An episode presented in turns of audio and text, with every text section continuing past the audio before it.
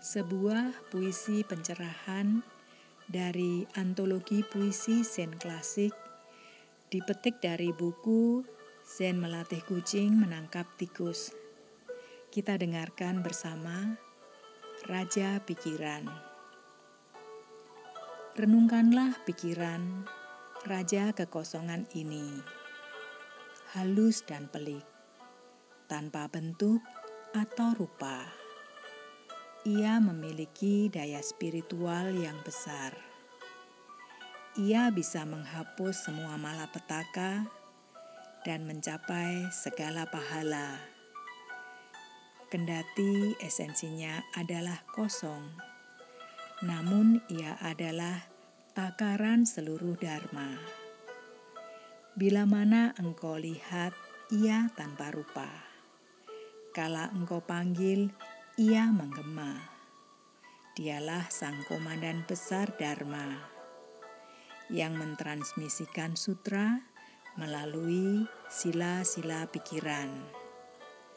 Seperti rasa asin dalam air, ketransparanan dalam warna, jelaslah ia ada di sana, tetapi wujudnya tidak terlihat.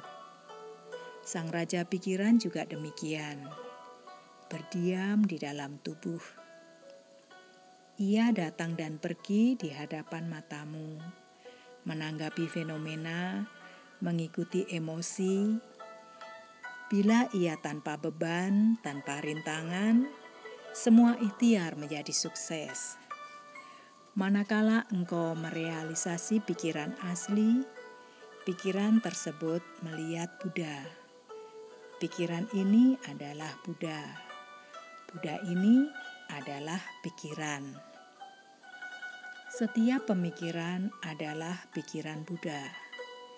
Pikiran Buddha memikirkan Buddha. Kalau engkau ingin mencapainya dengan segera, waspada serta berdisiplinlah. Sila murni menyucikan pikiran. Pikiran kemudian menjadi Buddha. Selain dari raja pikiran ini, tiada Buddha yang lain. Jika engkau ingin mencapai kebudaan, jangan kotori sesuatu pun. Walau hakikat dari pikiran adalah kosong, ketamaan dan kebencian adalah real. Kala engkau memasuki pintu Dharma ini dengan duduk tegak, engkau menjadi Buddha. Setelah mencapai pantai seberang, engkau mencapai kesempurnaan. Para penganut Tulentau merenungkan pikiran mereka sendiri. Mengetahui bahwa Buddha ada di dalam. Tiada perlunya mencari di luar. Sekarang juga pikiran adalah Buddha. Sekarang juga Buddha adalah pikiran. Pikiran yang terang mengenal Buddha.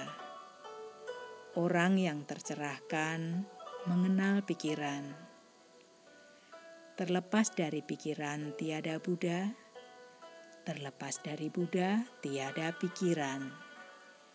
Mereka yang bukan Buddha tiada dapat menembus. Mereka tak cocok untuk tugas itu. Mengukuhi kekosongan dan menghalangi keheningan menyebabkan mengambang atau tenggelam. Tak ada Buddha atau Bodhisatwa yang meneduhkan pikiran mereka dengan cara ini. Makhluk agung dengan pikiran terang terjaga oleh bunyi lembut ini.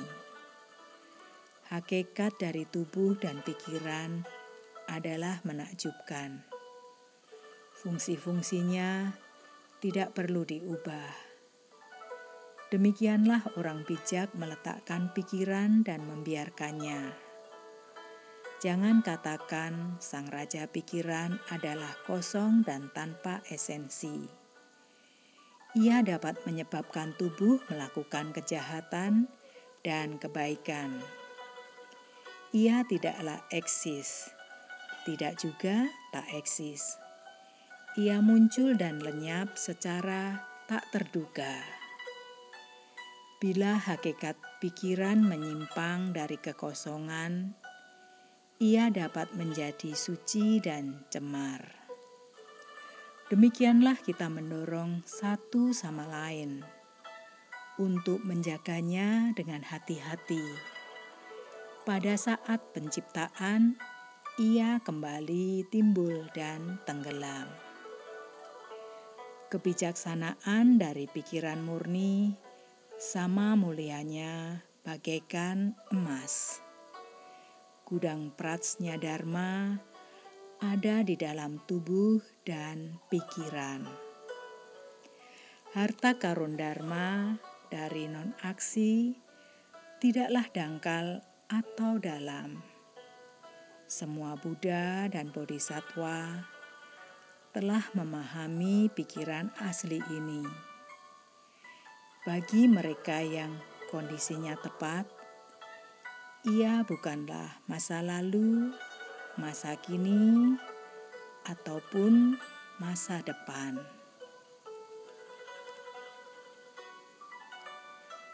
Puisi Raja Pikiran ini ditulis oleh Master Fu, seorang praktisi awam yang hidup pada tahun 497 sampai 569 pada masa pemerintahan Kaisar Wuti dari dinasti Liang. Mula-mula ia adalah seorang nelayan, tetapi kemudian bertemu dengan seorang rahib dari India dan tergerak untuk meninggalkan penangkapan ikan lalu beralih ke pertanian. Tidak jelas bagaimana ia berpraktek atau situasi saat ia tercerahkan. Kita hanya tahu bahwa pencerahannya terjadi pada saat ia sedang bertani.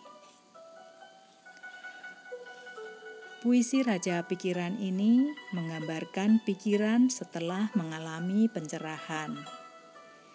Ini bukanlah pikiran rasional yang menganalisis.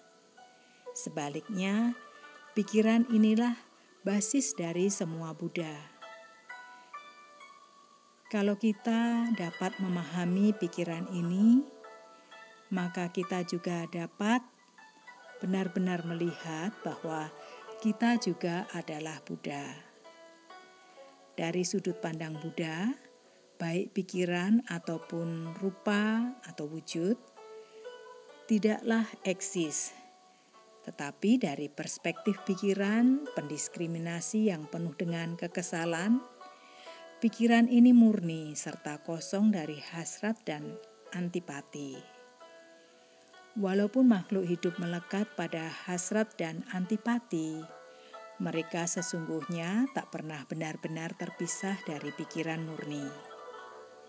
Begitu melepas semua kekesalan-kekesalan kita, pikiran murni kita bakal terbit dan akan bebas serta ringan sama seperti Sang Buddha.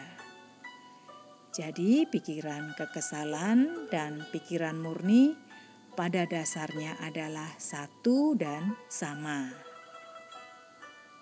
Sekarang, yang perlu kita renungkan adalah sejauh manakah kita bisa melepaskan pikiran kekesalan.